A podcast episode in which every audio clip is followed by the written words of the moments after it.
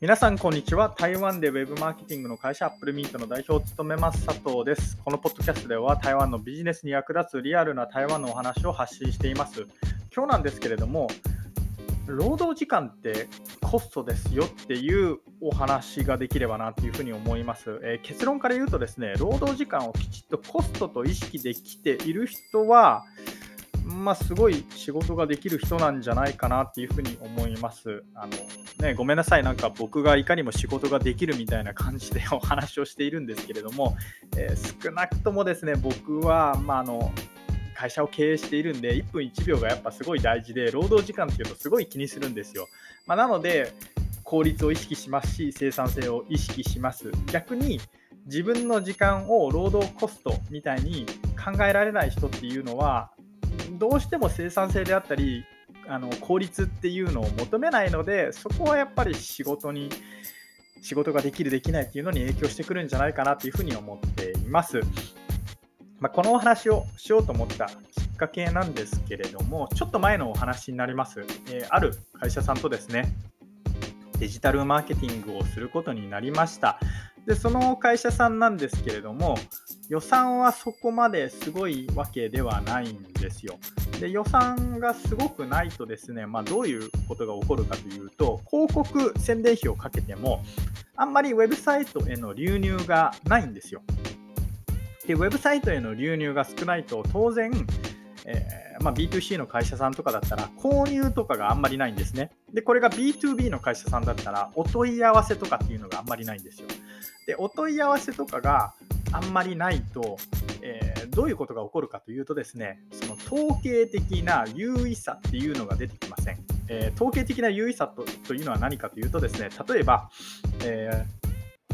ー、そうですね、よく AB テストとかって言うんですけれども、じゃあ広告文で A っていう広告文を試しましょうと。で、えー、もう一方では B っていう広告文を試しましょうと。で、同じえー、ターゲットに対して A と B の広告文を訴求したときにどっちの方が、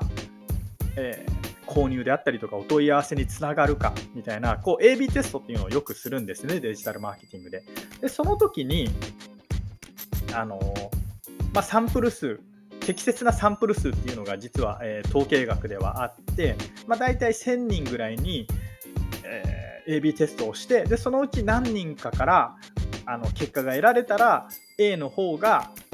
こう効果があるっていうのが分かる。あるいは B の方が効果が分かるみたいなのがこう統計学であるんです。でこういうのを優位さとかっていうんですけれどもウェブサイトへの流入数がないとあまり変化が起きないんで A と B をテストしてもですね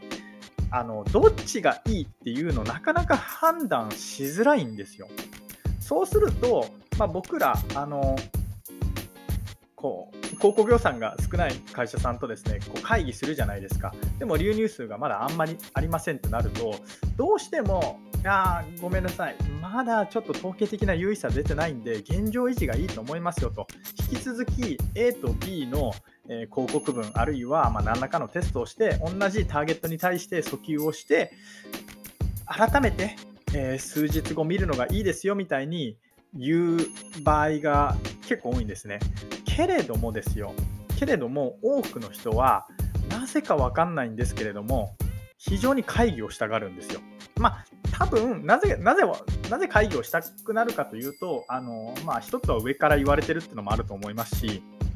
あともう一つは不安だからっていうのがあると思います。どちらかというと前者が多いかなっていうふうに思います。おそらく、おそらく、おそらく おそらくですね、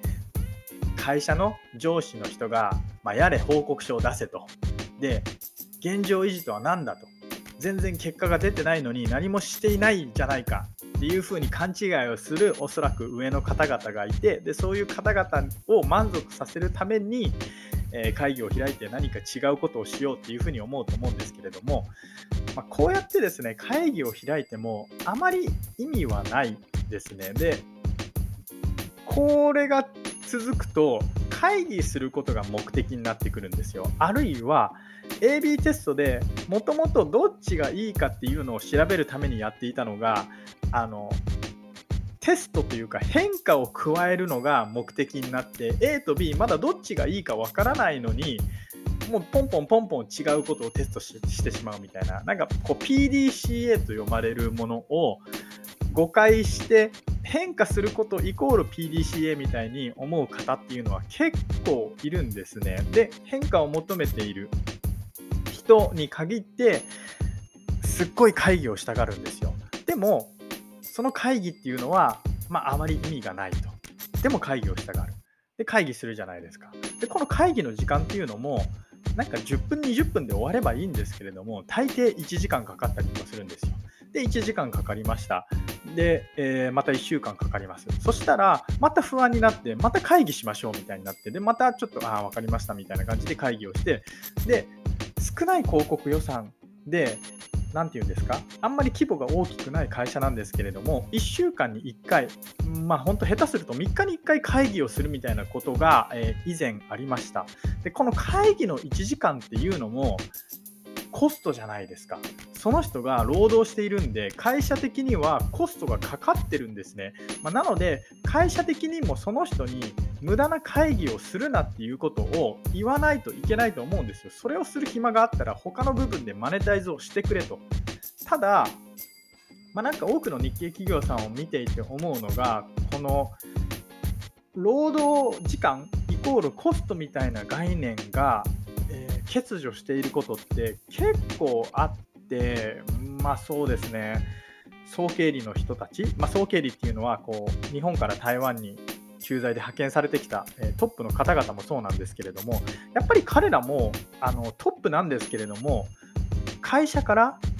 どんな働き方をしても一応固定の給与っていうのは入ってくるんでどうしても労働時間イコールコストみたいに見られないところがあるんですね。で、僕、そういう部分を変えていったら、もっと効率が良くなって、もっと生産性が良くなって、会社の業績っていうのは、えー、上がってくるんじゃないかなっていうふうに思っていますので、まあ、もしこのお話を聞いてですね、ああ、わかるわかるって思った方はですね、まあ、あの、話す機会があれば 話す機会ないと思うんですけど、ないと思うんですけれども、話す機会があればですね、いやー、そうやって会議するのもいいと思いますけれども、一応時間ってコストですよね、みたいな話をちょっと冗談っぽく言ったりとか、あるいは、えー、まあ、